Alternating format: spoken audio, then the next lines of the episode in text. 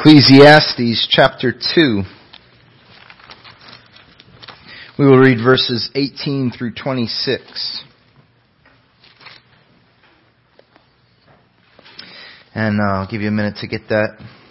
I'll let you know in case there's any of you who don't know us. Um, uh, my wife's name is Siri, and she is expecting our ninth kid. I'm the pastor, uh, Christ the King in Belfast and the church is about eight years old. And um, Blake is uh, has been consistently in my life for many years, and our churches have done things together, including sort of forging the Gospel Alliance of Maine. And I've been really thankful to be a part of that with you guys. And and Blake and I are really blessed to see the way God has um, used it and is continuing to grow it throughout the state and bring unity around the gospel. We're really grateful for that and um, thankful for your prayers for our fellowship. We've seen God doing good things in the lives of the people in Belfast. Belfast is a really um, indifferent town towards the gospel by and large, and yet God's making inroads, and we're seeing people grow in their faith and people come to faith, and that's exciting, and we're grateful for that. Um, why don't we read this passage and then I'll say a word of prayer. Ecclesiastes chapter 2, starting with verse 18. I hated all my toil, in which I toil under the sun, seeing that I must leave it to the man who will come after me. And who knows whether he'll be a wise or a fool, yet he'll be master of all for which I toiled and used my wisdom under the sun. This also is vanity. So I turned about and gave my heart up to despair over all the toil of my labors under the sun, because sometimes a person who has toiled with wisdom and knowledge and skill must leave everything to be enjoyed by someone who did not toil for it. This is also vanity and a great evil. What has a man from all the toil and striving of heart with which he toils beneath the sun? For all his days are full of sorrow, and his work is a vexation. Even in the night, his heart does not rest. This also is vanity. There's nothing better for a person than that he should eat and drink and find enjoyment in his toil. This also I saw is from the hand of God. For apart from him, who can eat or who can have enjoyment? For to the one who pleases him, God has given wisdom and knowledge and joy. But to the sinner, he's given the business of gathering and collecting, only to give to one who pleases God. This also is vanity and striving after the wind. Let's pray. Father, I ask that you would please uh, anoint your word and have it go out with power. I pray that you would open our minds and our hearts, and I pray that we would hear from you and that we would be changed into the image of Jesus. I pray that you would be with us and moving amongst us, and that you would have your own way with us. In Jesus' name, amen. Firstly, it should be noted that this book, Ecclesiastes, is listed with wisdom literature. It's important to know the genre when you're studying the Bible so that you know how to read. What is this book? What's it written to do? Who's it written to? But one of the things about wisdom literature is that you might be tempted to think that all you have to do is flip open the book of Ecclesiastes and sort of take your wisdom vitamin for the day the way you can in Proverbs. And anyone who's ever done that has learned the hard way that there's a danger in that approach with Ecclesiastes. You might end up with one of the more rugged bits that are hard for good church folk to swallow, like, life is meaningless, thankfully God made beer. So enjoy it while you have it. Or, spend what you have on yourself before your stupid kids waste it on their own entitlement. Amen. Let's, let's start the day, right? And we could go on. And passages like these make a decent Christian squirm a bit in their seat. Should we suggest that our kids skip this book if they're reading the Bible chronologically? Should we skip it? Of course not, right? But it's hard sometimes, like other books that sort of don't fit the the um, moral of the story sometimes way in which we approach Scripture. which may not be right most of the time, actually. There's a few preliminary things that maybe we could address. The interpretive phrase that runs throughout this book is under the sun, and that's kind of the running um, interpretive phrase that you would want to keep in mind. There's a reason it shows up all the time. It's a theme.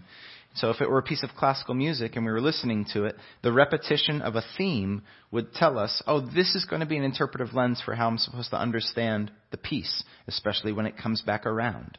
Oh, I remember this. We've heard this before. And that's how we answer the question about a classical piece. What's this song about? Right? And so we want to keep in mind when Scripture does this, there's something similar happening. Under the sun, under the sun, under the sun, under the sun. This tells us that the book in its entirety is a philosophic attempt to analyze the world as if the world was all there was. And if you forget that, you can misinterpret what the Holy Spirit would have us glean from this text. One of the main themes is the world without the transcendent relationship with God. It, it's not one long funeral song. It's not, the entire book doesn't just say, imagine there's no heaven. Um, imagine it's just us. Imagine we're just protoplasm. It's not doing that. It's, it's regularly interjecting, like you saw in our passage, and as we'll look at again more slowly, well, thankfully, God interrupts this. Right? This is the Word of God by the Holy Spirit, which is, uh, means that this book is about the gospel. This is actually going to find its fulfillment in Jesus. But it's a little counterintuitive, maybe, in the way it's setting it up. Imagine if I were to tell you that I'm going to quote Jesus right now from Luke 15:21b. And I am. Father, I've sinned against heaven and against you. Right? It'd be most helpful to know that Jesus happens to be telling the parable of the prodigal son, and he's citing the rebellious son. That, that's a lot of help. Uh, that's encouraging, actually, right? Context is essential. I used to sit under a preacher who would criticize people who think that the Bible could be read without context. And they sit on the edge of the bed and say, Show me where to go today, Holy Spirit. And they flip it open and they put their finger down, and that's their vitamin for the day. And he used to joke that um, God would probably regularly have those people land on Judas went and hanged himself. And, and then he says, "Well, they don't like that one, so they slam the Bible open and open it again, and, and then they point their finger down and they go, and go thou and do likewise." And they're like, "Ah, forget it." David frames up a similar dilemma in some of the Psalms. If we were to just go to the Bible and be like, this is the Word of God, whatever I'm reading, however I read it, there should be a moral for me there. That would exclude most of the book of Job, right? David, sometimes if we're just going to land by pointing into the middle of a text, David often is screaming at God, What are you sleeping? Do you care? Or are you awake and you just don't care? And those are hard pieces. That's by the Holy Spirit. This is um, an incarnational religion. Heaven is coming to earth, and heaven is not afraid to enter into the human experience, where humans regularly are asking these hard questions. Are you there? Do you actually love us? Are you paying attention? Do you care? Or are you awake and paying attention and not doing about anything about this on purpose? Because then I've got a bigger problem. I don't understand. David tossing back and forth on his bed, not finding resolution in earthly answers, and realizing it must be a higher answer than what I can find in earthly wisdom. It must be something greater than my perspective. God must be a greater judge than I would be. There's no sense of this otherwise. There's no way to reason my way out of this. This book isn't a collection of fortunes or maxims. It's an examination of the futility of every aspect of life, whether in wealth or poverty, whether in discipline or license, if there is not a God who is greater than all of it. So, with that, let's go to verse 18. I hated all my toil in which I toil under the sun, seeing that I must leave it to the man who will come after me. Is a man who confesses that he can't stand getting up in the morning and going to work. Why? Because even if he works hard, even if he works hard at building something he believes in, there's no way to guard against it ending up in the hands of future generations who will undo what he's done. There's a sense of futility constantly looming. Pointless work, meaningless work, work that won't last is hard to get up in the morning and put our whole mind and being into. How could we say this in another way? Our man is mortal and he's not sovereign, and that's depressing. Remember, this is a man who's analyzing the world if it were to be devoid of Jacob's ladder. If there was no kissing point where heaven actually meets earth. If there was no actually transcendence, if there was no immanence, if there was nothing greater that actually bothered to come down, if this was the closed set, if that's all there is, the existence he's describing is menial and futile. He spends his days working only to be railing against his own conscience, which informs him of the pointlessness of it all. What's a man like this to do? Well, he can do what many people do. He can just live for five o'clock. He can live for the weekend. He can live for vacation twice a year. And the only problem with this is, which the author points out, it's still futility. It's still futility. And so he drags himself out of bed every morning because whatever the futility of having money is, at least it's better than the futility of not having it. And that's as good as it gets? Question mark. Verse 19. Who knows whether he'll be wise or a fool? This is the inheritor, the next generation. Who lived in your house before you? Who lived in your house before them, right? We start to lose track. What kind of man was your great great grandfather? I don't know. Who knows whether he will be wise or a fool? Yet he'll be master of all for which I toiled and used my wisdom under the sun. This also is vanity. To work hard in order to build something, to spend one's whole life in order to build something, only to have it turned over to the next person who may or may not care. This is not morbid. It could be. It might be. This is the spoiler. Uh, there's a God on the throne. There's a God who's in Israel. There's a God who judges the earth. Um, your work is not in vain. We know where this is going. But we have to have the setup to understand oh, these are things we're tempted. These are things we're tempted with believing. This is the condition of the mindset of the world without God, if they're logical. The great Buddhist philosopher Alan Watts said there's only one question do I kill myself or not? Paul says, prior to coming to Christ, you lived your life in slavery to the fear of death like everyone else. That's the Holy Spirit's sweeping scope of the condition of humanity, whether they acknowledge it or not. And you have lots of people who are optimistic and chipper, right? And they find lots of reasons to run around and be motivated to keep going, and the realist recognizes the problem with it if there's no God. This is called vanity. Walt Kaiser and Glenn Fobert have done some interesting work on the usage of the word hebel. It's often translated in this book as vanity. Its first definition is vapor. Vapor or mist or breath. And the key, says Kaiser, is to recognize that everything's transitory because of our lack of being able to map its quadrants.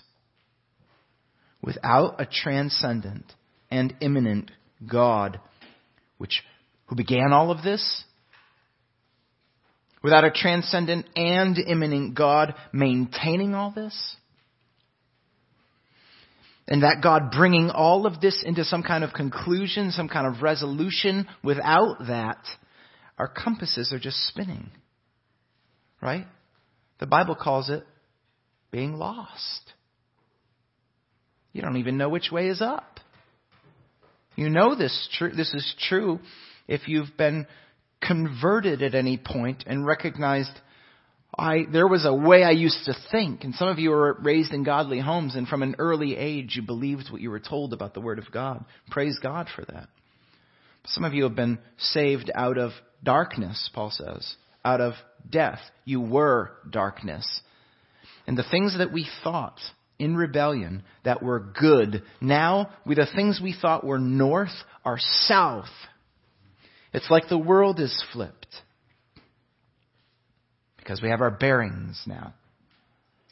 Because truth is spoken into the mist and someone says, this way is up! Follow, follow my voice! And now all of a sudden we're not lost. If there's no God to judge, there is no point to life. Tradition has it Solomon's the author of the text. Solomon's not simply forcing a character to ask an existential question in some Platonic fashion. This is a guy who's built an empire, who's regarded by the entire world as being one of the greatest living sages of all time one of the greatest geopoliticians of all time. He had kids with close to at least a thousand women. And his dilemma is out of this sea of progeny, only one can sit in my chair. Only one can take my place. That's a very personal dilemma. And sadly, we know that in Solomon's case, the foolishness of his boy who takes the throne, Rehoboam, does not stand starkly against his father's pristine example and flawless work of faith. Rehoboam was a fool. But his dad claimed to be a believer, and his dad lived like the, a debauched pagan. It's not like we're shown a picture of Solomon sitting around the living room listening to Adventures in Odyssey with his kids every night, catechizing them every morning over steel cut oats. He was accruing girlfriends and joining them in worshiping demons. To suggest that there's not a connection here would be naive. Let's go to verse 20.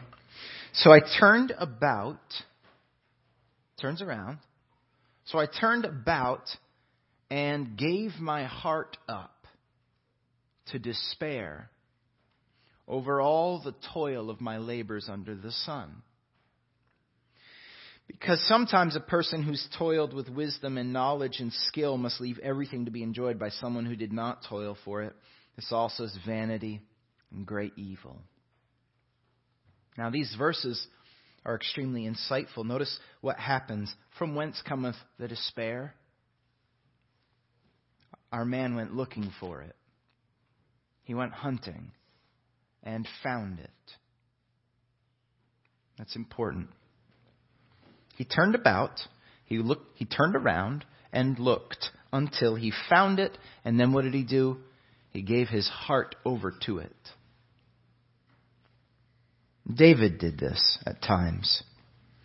In fact, it's in that context that David learns to preach the gospel to himself. Think of Psalm 42. He'd given his heart to despair, and the grave was swallowing more than he meant to give. So he learned to preach the gospel to his depressed self. Speaking of David, still. Why are you so downcast? David, my soul, me, Garrett. What are you doing, Garrett? What are you doing, David? Why are you down there? Why are you so low, David? What's your problem? Oh, your countenance is fallen. Look on the Lord. Look around for where He is. That's the contrast between what our man in Ecclesiastes is looking for. I turned around until I found despair, and then I gave my heart over to it. And David teaches us in contrast oh, your countenance is fallen. Look for the Lord, and let his stable countenance be the lifter of your countenance. And he learns that. Rejoice, the Bible says. What is that? That's a command. It's an imperative. Rejoice. Second person. You take joy. That's a commandment. It's not a suggestion. It's not a flowery choral interjection. Now everyone lift it up. He's saying, cut it out. Stop this hunting for despair and put your heart in the hands of the Lord, whose smile will lift your head. Right? Your countenance is falling. Look on the Lord. Take joy. Really? And, and we miss this sometimes. We know that repentance, changing of one's mind, of one's thoughts, is to take every thought captive and conform it to Christ Jesus, conform it to what is right. We know that that's a kind of discipline that the Christian has to practice. That's spiritual warfare. That's being a Christian, as being a disciple. Oh, I got to get control of my thought life.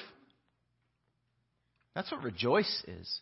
Rejoice is a commandment to get a hold of your emotional life.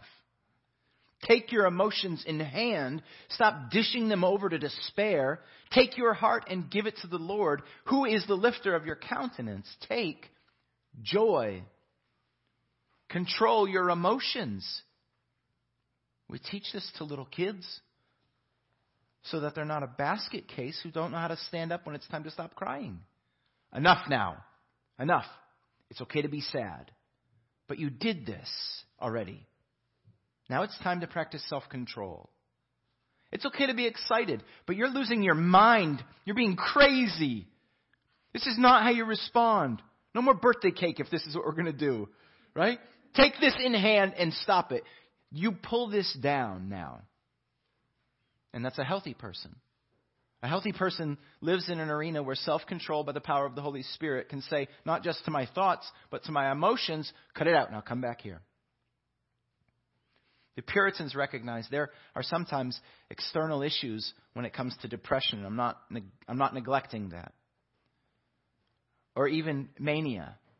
I'm not saying that this is always just a be a good Christian kind of a context. But by and large, the middle of the road, a lot of our problems are we don't actually know how to be repentant with our emotions. We don't know how to practice self control in relation to the commandment to actually give our hearts over to actually joy in the Lord.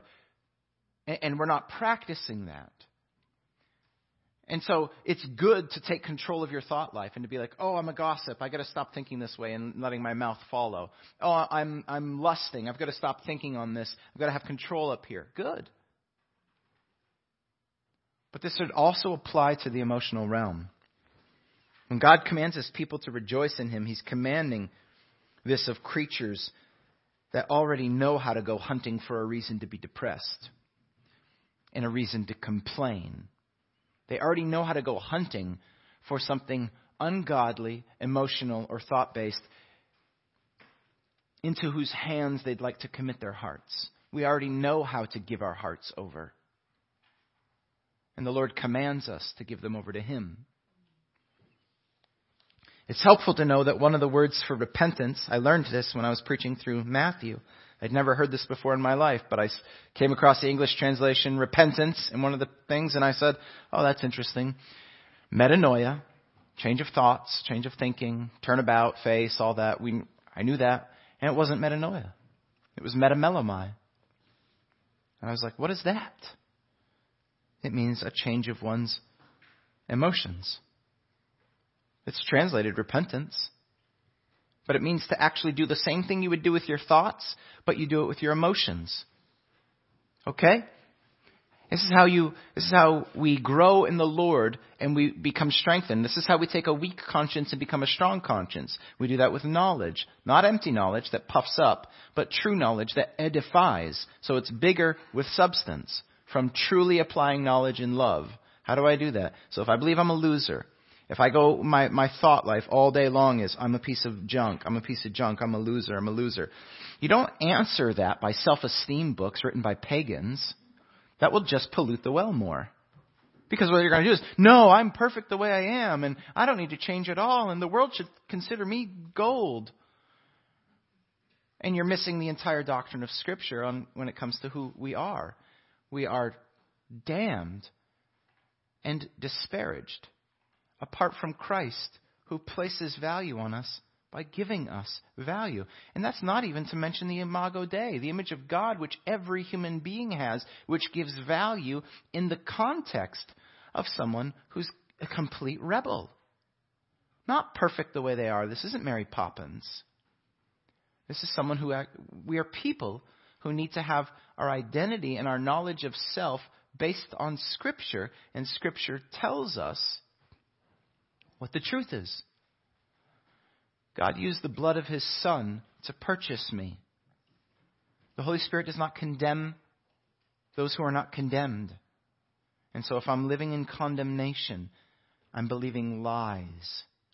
And so I apply the truth and I learn to say, not because of me, not because my smile just lights up the room, but because Jesus Christ poured his blood out for me, because I'm made in the image of God. Those are the true things.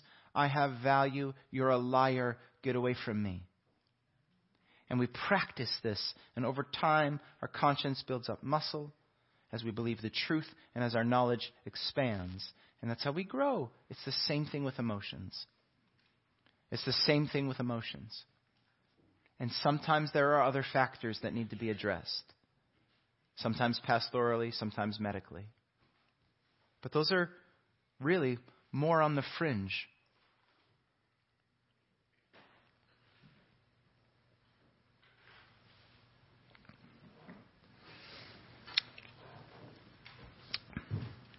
The writer of Ecclesiastes, like many people, goes looking for despair and then he gives his heart over to it. And conversely, God commands his people, go looking for him. And we shove our hearts into the joy of him being a God who is not far away. I found him. He's a God who is to be found. He's a God who reciprocates. He's promised this and he can't lie. Go looking for me, and I'll go looking for you. Draw near to me. I'll draw near to you. He can't lie. Not he won't lie. He can't lie. Part of the problem we have to remember is the frustration the materialist experiences when faced with their own mortality. And Christians are tempted with this. We're tempted with this. Choosing to dwell lack of sovereignty. You're not sovereign. Choosing to dwell on the fact that you're not sovereign will always produce anguish. There are a number of factors that feed into this, even for Christians. For men, it's pornography, it's money, things that tempt us into believing, that's right, I'm, the, I'm at the center and everyone is here to wait on me. Everyone desperately just wants me to be at the center of the world. They just, I walk into a room and I can buy what I want. I, I, I log onto a chat room and I'm God. Those are lies. But there are a number of other factors that feed into the temptation for us to believe. Anger and frustration that manifests from us often is a direct result of the futility of recognizing I'm not controlling the world. This is not going the way I think it should go. Even our anger at God what is wrong? Well, I, I, we're like a bunch of prosperity gospel people. I did everything right. Why aren't you doing your job? Just dish it out. I'm doing everything right. It's not working. What is that? That's the confession of someone who believes themselves to be sovereign. Or God to be some sort of ATM machine.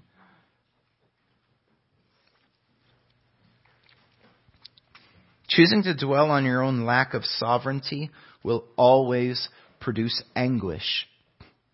Choosing to rest in God's sovereignty, we're told over and over, will produce hope and peace. Thank God he has this, because I don't. That's not hopelessness. If a believer comes to the, to the place where they recognize it seems like everything is running over the cliff. I tried to stop it and I can't stop it. If a believer stops there and throws their hands up and says, forget it, that is not the same thing as a believer who realizes everything's going over the cliff and I can't stop it. God, you've got this. You might look at two shots side by side, and they both might look like somebody standing there watching the world go to hell in a, in a handbasket, and, and two shots of somebody throwing their hands up. But they can be two completely different things. To despair is not the same thing as to abandon the illusion of our own sovereignty and trust in God's. But both scenarios will require us to say, I don't have this. I don't have this. One of the traditional approaches to Ecclesiastes has been to say that Ecclesiastes asks all the questions that the rest of Scripture answers. In verse 20, we might recognize the implicit presence of the question. Then what's a person to do with morbid introspection? What's a person to do with morbid introspection? To which the rest of the scripture answers resoundingly worship the Lord, trust in God, worship the Lord, trust in God. Introspection is a poisoned well. It's the problem with getting advice from pagans is introspection is masked as being deep and as being mystic. I spend a lot of time looking inward. And the Bible, I mean, there's a reason we link morbidity with introspection. It's a path of death. It's not the same thing as being meditative. It's not the same thing. If there's a God on the throne, and there is, then the object of our pondering of our meditation should not be looking inward for the answer. It should be looking to the revealed will of God in what He has said. This is why Hebrews erupts into worship. Praise the Lord, He bothered to reveal Himself. Because we would be totally, totally abandoned in the fog. But He's spoken. He said what he thinks about a million things. Everything sufficiently that we would need in this life. Introspection is a poisoned well. From the blurry reflection of the self to the toxic desire for an immortality that's disconnected from a sovereign God, there's no life to be found there. Worship, on the other hand, worship heals the deranged mind of the narcissist. Worship heals the deranged mind of the narcissist. Worship puts the disordered room back into place. God's on the throne, North is north. Nothing's outside of his control. Here are the parameters. I'm in submission to him as a creature. I know who I am. There is me. There's God. There's the edges. This is what he has defined as reality, as truth of his word. I'm in submission to him as a creature, and I'll find my joy and peace in proclaiming what's true about only Him. This is not hopeless. Praise God that there is a judge of the earth. Praise God that there is a revealed word of God. Verse 22. What has a man from all the toil and striving of his of heart with which he toils beneath the sun? The gospel answers resoundingly with Solomon nothing. Nothing. If your striving is limited to an existence contextualized solely by physical experience, then your striving is in vain. If there's no God, you guys are above everyone else in this state to be pitied because you're not only wasting your time, you're deluded and you're a bad example of the human species. That's the scripture. Not, well, it's a tolerable way to spend your life. No, you're leading people astray. They could actually be enjoying themselves if this is all there is. Paul says, if this is all there is, drinks on me. You're wa- not wasting your time. You're, you're distracting people from the only chance of being able to have a minute of rest that they have available to them by lying to them about foregoing immediate gratification. You're not to be trusted, let alone followed if this is all there is. Be discouraged is the message if this is all there is. Be very discouraged. More money will never cure your discouragement over the lack of it. It will only turn what you have into dust in your mouth. But the gospel answers this question with correctly contextualized hope. 1 Corinthians 15:58. Therefore, my beloved brothers, be steadfast, be immovable, always abounding in the work of the Lord, knowing in the Lord your labor is not in vain. It's not in vain. Isn't that like a breath of, isn't that just like somebody opened the window all of a sudden, right? That's so good. That's redemptive. That's incarnation. That goes right into the workplace. This is not pointless. This is not hopeless. This is infused with meaning. Here we see the work of the Spirit in Ecclesiastes. It's like a perfectly timed volleyball team. And the oft misunderstood work of Ecclesiastes is the setup for the gospel of Jesus Christ to deliver the spike. It's not striving that's the problem. It's not your day job that's the problem. It's not having money or not having money. The problem is a heart that is set on things of earth, the things under the sun. And when we do that, we can't reach the heavenly things. And the closed system of earthly things is a death maze. But when we desire kingdom things, heavenly things, the things of the Lord, it doesn't make us Gnostics who are like, oh, I love the spirit realm. I'm just so excited about that. Can't wait to get rid of the meat prison. That's going to be so awesome out there in the spirit realm. My mind is set on heavenly things. It doesn't do that. It's condemned in Scripture. It does this. When you put your mind on heavenly things, it all of a sudden back floods the room with heavenly light. So now heaven comes to earth. We prayed, we prayed that just a few minutes ago. Don't take there, God. Bring your stuff here. He's moving into your apartment.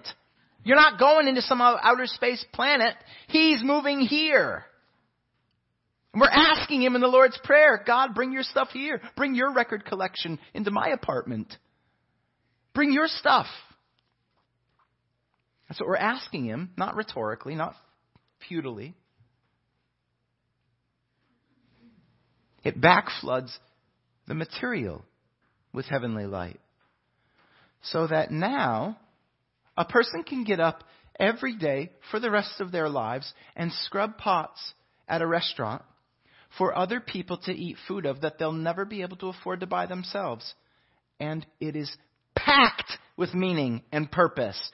Packed with meaning and purpose. Somebody can actually experience what in another context is going to be futile. A broken marriage that never turns into some sort of courageous movie by the hour and a half time limit. Like all of a sudden it wraps up and everything's beautiful and perfect. And uh, somebody's going to have marriages that are going to be hard for 40, 50 years and you're going to die and you're going to be tempted to kind of either be relieved in some ways and fight against that and so, and you're going to be real Christians. The struggle gets redeemed. meaning back floods into the room, into things that without the gospel would be meaningless. But this is the claim. The kingdom of God is here. Repent. This changes everything.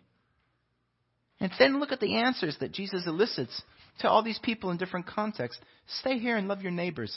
Give them their money back. Go back to your family and tell them. Start in Jerusalem and move out. But let everybody know. Not that there's a better life waiting somewhere else out there. Jesus like in Mark, Jesus like throws that in as extra. Oh yeah, and in the end, uh, in the age to come, eternal life. But that's like the addendum. That's like the thing at the end of the phone contract. The amazing, profound thing is that the, if the gospel has moved into your life, you're a new creature. You're a creature. But creation is new. It's new creation.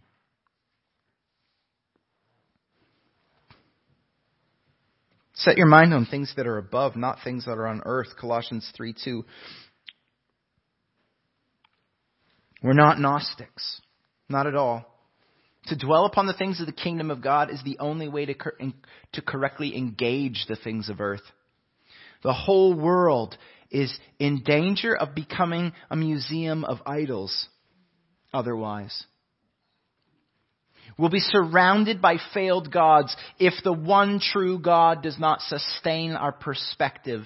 There's no hope outside the gospel, but the gospel is hope yielding fruit tree. Constantly in season. Verse 23. For all his days are full of sorrow, and his work is a vexation. Even in the night, his heart does not rest.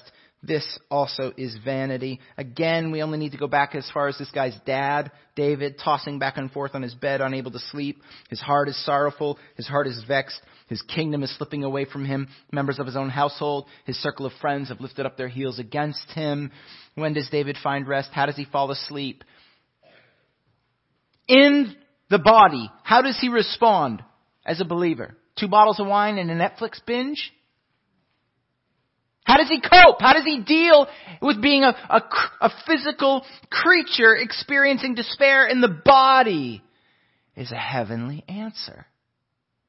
Not a heavenly answer so that I can be like, well, someday I'll be out of the body and it'll be in heaven and that'll be great then and that, hopefully that'll get me through the night. It, it comes into the flesh. It's incarnation. It's incarnation. This is more glorious. You read Athanasius on the incarnation. I'll paraphrase him, but he's like, this is way greater than the other alternative, the Gnostic alternative. I'm paraphrasing Athanasius very loosely. I hope Aaron doesn't quote me on this. I was, I was talking to my kids, right, one time, these kids I was tutoring, and they're like, imagine if we could do Jedi mind tricks, and imagine if we could be like, I'm just going to think it and I didn't need to use anything, but it would just be like, and then the remote floats across the room into my hand. And everyone grows up kind of thinking, wouldn't that be awesome? And Athanasius is like, you guys are idiots.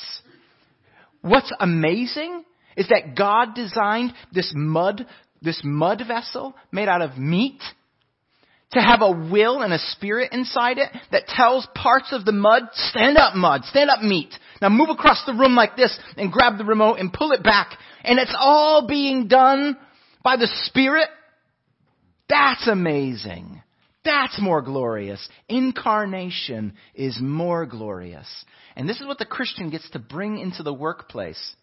Not that someday you'll get to clock out and go lay down and be at rest in the sunshine of heaven. And not that this will all be better. You just, everything gets ironed out and fixed in the flesh and there's no more bumps, there's no more bruises once you accept Jesus.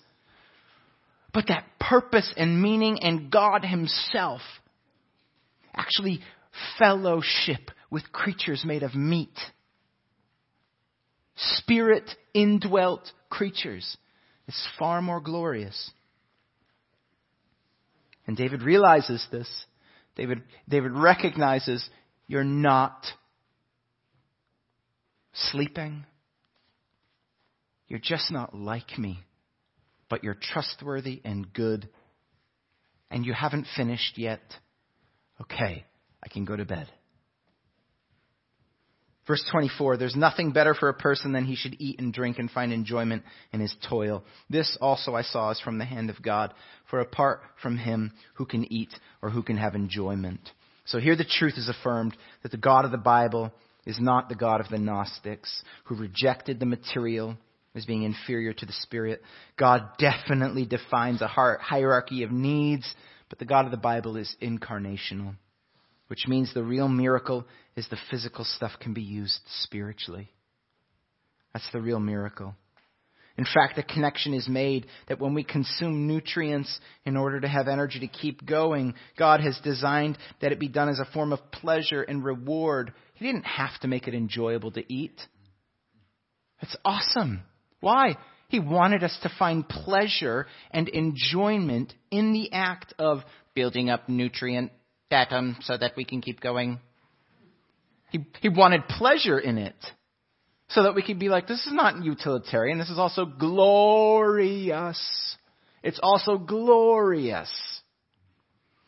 We, we take in nutrients so that I can keep going, so that I can push something heavy or, or grab a kid out of the road or do whatever we're going to do with the energy. But you get to smell it on its way to the table.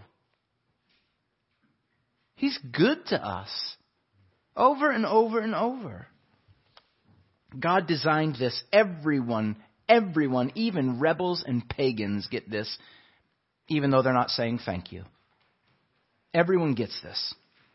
Interestingly, one of the first Jacob's Ladder moments that the writer points out in which transcendence and immanence meet is in eating and drinking. And if you know this, the meal is intensified because the trick with all receiving according to God is that it be done in thankfulness.